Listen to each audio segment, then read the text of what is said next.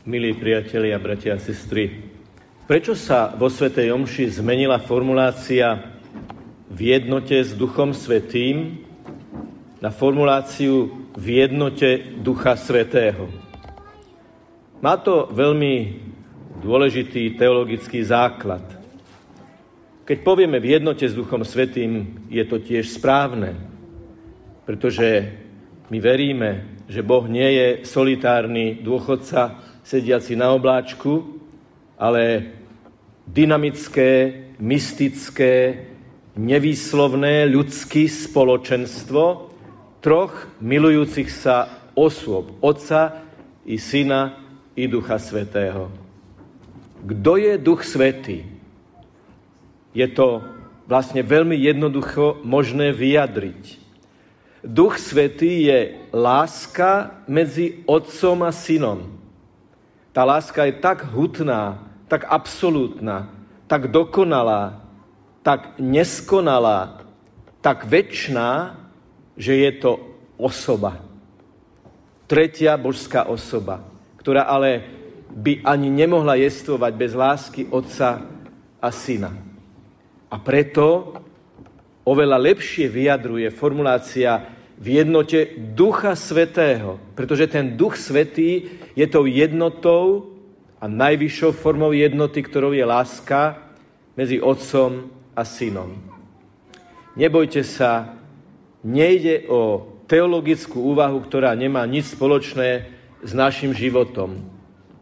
Ako som vám pred niekoľkými mesiacmi hovoril raz na nádraží, videli ľudia, ako sa na peróne zvítali dvaja ľudia, objali sa, vyboskávali a povedali si slova vzájomnej radosti z toho, že sa konečne vidia.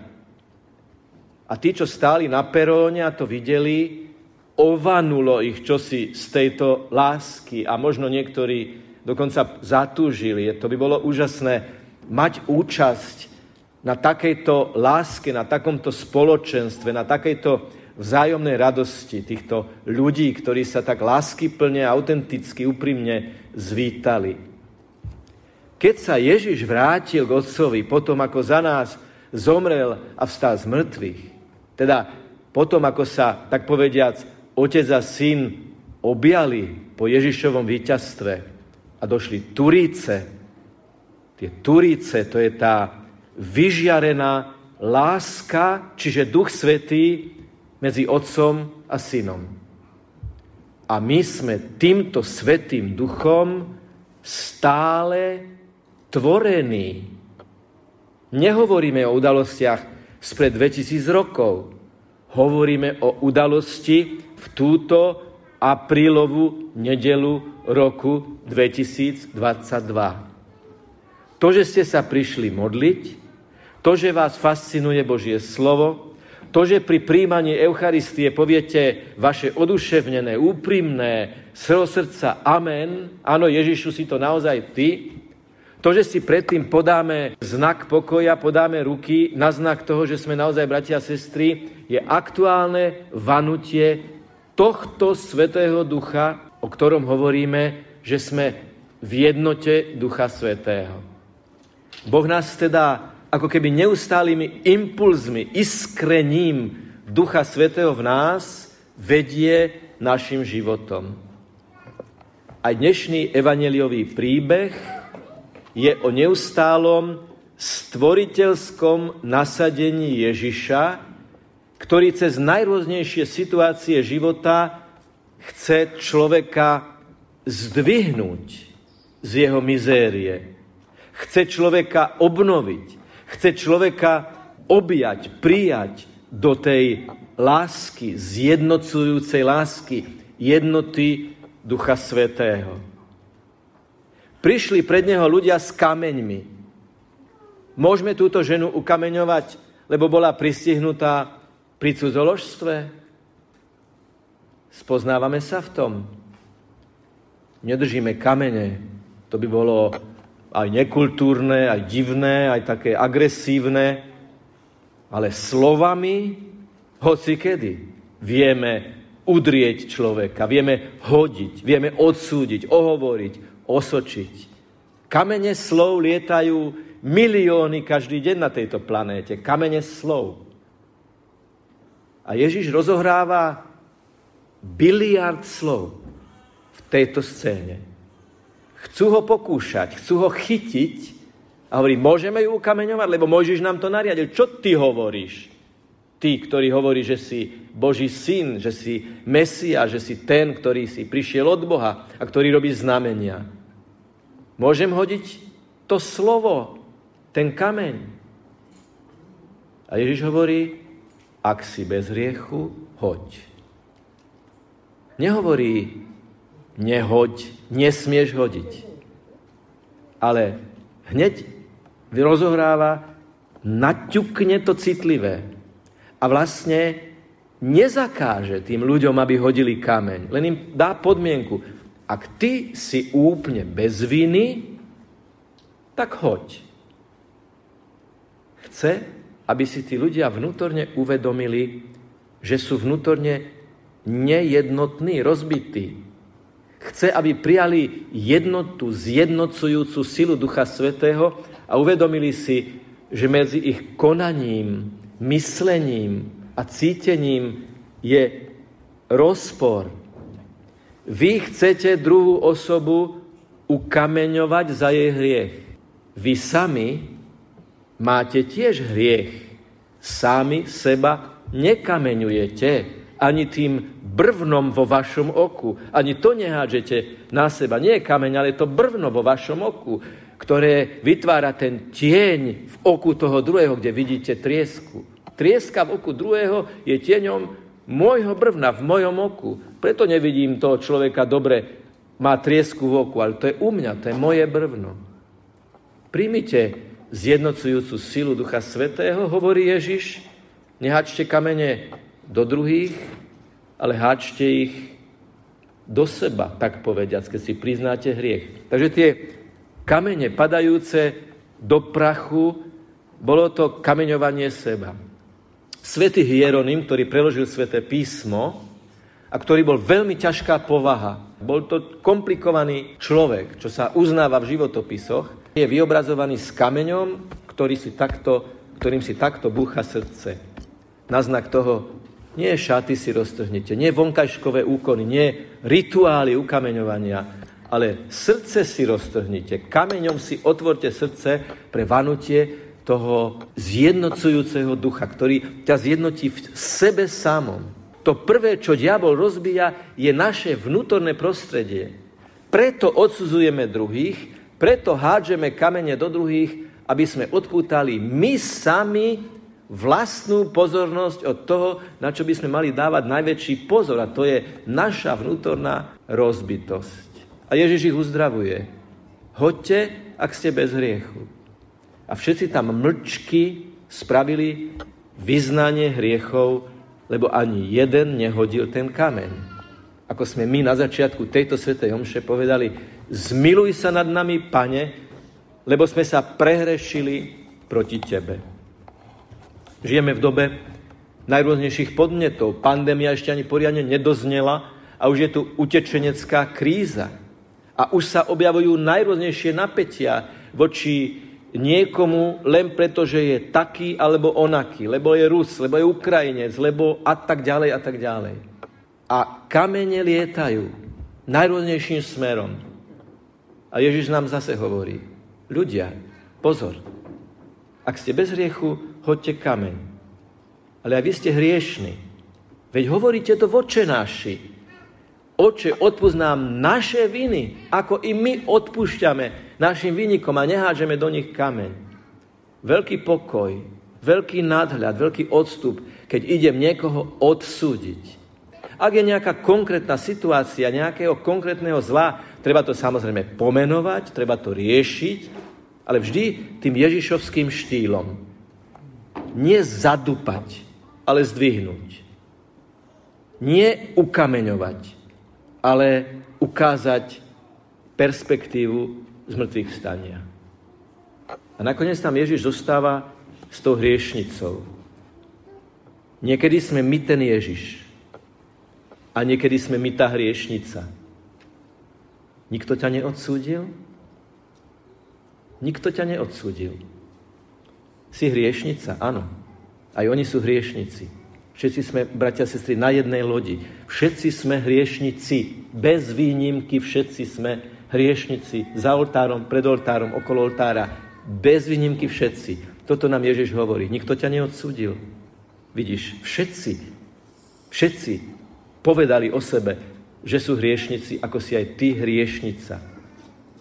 Tam sme my, na mieste tej hriešnice. A potom Ježiš hovorí, ani ja ťa neodsudzujem. Ježiš bol bez viny, bol bez hriechu. Kto ma obviní z hriechu, povedal s takým svetým sebavedomím na jednom mieste. Ježiš nemal hriech. Ježiš bol dokonalý človek, moderný človek, muž svojej doby. Tesár, ktorý pracoval s drevom, ktorý žil 30 rokov, rehabilitoval každodennú krásu každodenného života naplneného láskou, 30 rokov v Nazarete. Boží syn mal čas, 30 rokov žiť medzi ľuďmi ako jeden z nich s jediným špeciálnym vymedzením, že on nemal hriech. A aj on hovorí, ani ja ťa neodsudzujem. Čiže motiváciou neodsúdiť druhých by bolo veľmi fragilné, slabé, krehké, keby to bolo len preto, že vedia, ja som hriešnik. Áno, je to súčasť tej motivácie. Ale Ježiš nám hovorí, ja nemám hriech, ale predsa ju neodsudzujem, lebo najhlbšia logika môjho jednania je láska, je dobroprajnosť, je zdvihnúť druhého človeka. Samozrejme, že, milí priatelia, bratia sestry, na život sa neodbíde bez toho, aby sme niekoho neskritizovali aby sme niekomu možno aj veľmi tvrdo nepovedali, že to, čo robí, je zlé, to, čo povedali, je zlé. Veď o tom je výchova, o tom je bratské a sesterské napomenutie, o tom je život v komunite. A pre tých, ktorí dostali nejaký úrad, nejakú funkciu, je o to vzácnejšie, ak sa nájde niekto, kto im vo veľkej úprimnosti povie, pozri, nie si bez hriechu, toto je nedobre, toto je nesprávne, čo si urobil. Ale Vždy, keď to ideme urobiť, nech to nie je kameň, ale ruka, ktorá ten kameň vypustila a podáva tomu druhému ruku, poď zdvihnem ťa a vstaneme spolu. Nikdy nezadúpať, vždy zdvihnúť. A toto je základné kritérium, ktoré si vždy musíme dať. Nikto ťa neodsúdil, ani ja ťa neodsudzujem. Choď a viac nehreš. Aká obrovská dôvera v tom je, Choď, vráť sa do svojho prostredia. Vráť sa do kontaktov, ktoré máš. Vráť sa do životného štýlu, ktorý žiješ. Ježiš nehovorí tej žene, a teda tu budeš. A tu zostaneš. A tu stoj. A nikam. Choď. Dávam ti slobodu. A najslobodnejšia si vtedy, keď nehrešíš. Dnešná doba nám podsúva, že najväčšia forma slobody je robiť si, čo chcem. A diabol, diabalo, teda rozbíjač, trojnásobný rozbíjač, rozbiť mňa vo mne, rozbiť mňa v mojich vzťahoch k druhým ľuďom a rozbiť mňa vo vzťahu k Bohu. Všetky tieto tri ataky sú stále aktuálne. Jež hovorí, ja ťa zase idem zjednotiť v tebe, s ľuďmi a s Bohom. A preto, milí bratia a sestry, buďme nositeľmi tejto logiky lásky, ktorá je najvnútornejšou podstatou všetkého, čo jestuje. Všetko, čo jestuje, je z Božej lásky, je pre Božiu lásku a je nasmerované k láske. Za niekoľko chvíľ ten Ježiš, ktorý povedal v dnešnom evaníliu ani ja ťa neodsudzujem a hovorí to tebe, milý brat, hovorí to tebe, milá sestra, hovorí to nám, každému bez výnimky, ten Ježiš, ktorého vám zdvihneme pred oči ako chlieb, to znovu hovorí, živý Ježiš. Živý a prítomný Ježiš, keď poviem, hľa baránok Boží, ktorý sníma hriechy sveta, buď v tomto prípade vzťahovačný, vzťahovačná, aj moje hriechy, za ktoré ma neodsudzuje, ale za ktoré mi ponúka odpustenie a zmrtvých stanie. A keď príjmeš pána Ježiša do seba, po tomto slove živom, ktoré nám dnes hovorí, mu odovzdaj všetky tri bloky, ktoré môžu existovať. Ja a Boh, ja a človek a ja a ja. Odovzdaj mu to. A on sedí s tebou a veľmi diskrétne píše na zem. Nepovie to nahlas. Napíše na zem tvoje hriechy, aby si ich videl len ty. Napíše na zem hriechy tej hriešnej ženy, aby to videla len ona, ale potom prach a vietor Ducha Svetého, to rozvanie, z toho už nie je nič. Ty môžeš byť nový človek od dneska, od tejto chvíle. Nová žena, nový muž. Vo svojej profesii, vo svojich vzťahoch, vo svojich zraneniach môžeš byť nový človek. O tom to je Veľký post, o tom to je Veľká noc. Preto keď príjmete, prosím, Eucharistiu, keď ju príjmeme nalámanú, je to Ježišov živý dotyk dnes, tu a teraz. Život je taký, ako náš dnešný príchod sem do UPC. Išiel som autom z biskupského úradu, tam ma zastavil policajt, je maratón. A videl som utekať tých ľudí. Utekajú, utekajú v zákrute. Nedalo sa. Ani jedna ulica, ani druhá ulica. Snažil som sa prejsť cez jednu slepú ulicu. Na konci tak dôsledne sú tam tie stĺpiky spravené, že prvý raz v živote som som, som si povedal, že to nemuseli byť až taký, až sa človek tomu teší. A ten policajt mi hovorí, ja plním rozkaz, ja vás nemôžem pustiť ďalej. A napadol ma jeden humorista, ktorý pri pohľade na tých maratóncoch hovorí, prečím tí ľudia utekajú? A to je nesprávna otázka.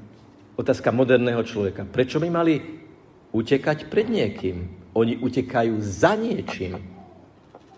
A tak aj v tom uzdravení, ktoré nám dnes Ježiš dáva, si položme túto otázku. Pane, ja utekam stále pred niečím a môj život je vlastne kontinuálny únik, alebo utekám za niečím a môj život je zanietenie, je túžba, je perspektíva, je nejaký horizont. Lebo až keď utekáme za niečím, vieme sa vymaniť z otroctva, z viazanosti, hriechu a utekať za niečím, a to je Ježiš, to je Ježiš v bratoch a sestrách, to je Ježiš v rôznych situáciách. Neutekajme pred niečím, utekajme za niečím. Keď to môže urobiť stovky a stovky maratoncov, prečo by sme to nemohli urobiť aj my, ktorí máme oveľa väčšiu, hĺbšiu a presvedčivejšiu motiváciu, lebo sa netýka len jedného dňa v roku, ale celého nášho života pozemského a samozrejme života potom vo väčšnom teraz, v spoločenstve, aj my všetci tam dúfajme, budeme, ale budeme hľadiť na pána, ktorý nás zachránil. Budeme vidieť panu Máriu, našich patronov a všetkých. Takže prežíme tú dnešnú Eucharistiu ako predchuť neba, kde uvidíme Ježiša, ktorý už teraz nám hovorí, ja ťa neodsudzujem, ja ťa chcem uzdraviť, aby som ťa raz mohol objať v nebi. Nech je pochválený Pán Ježiš Kristus.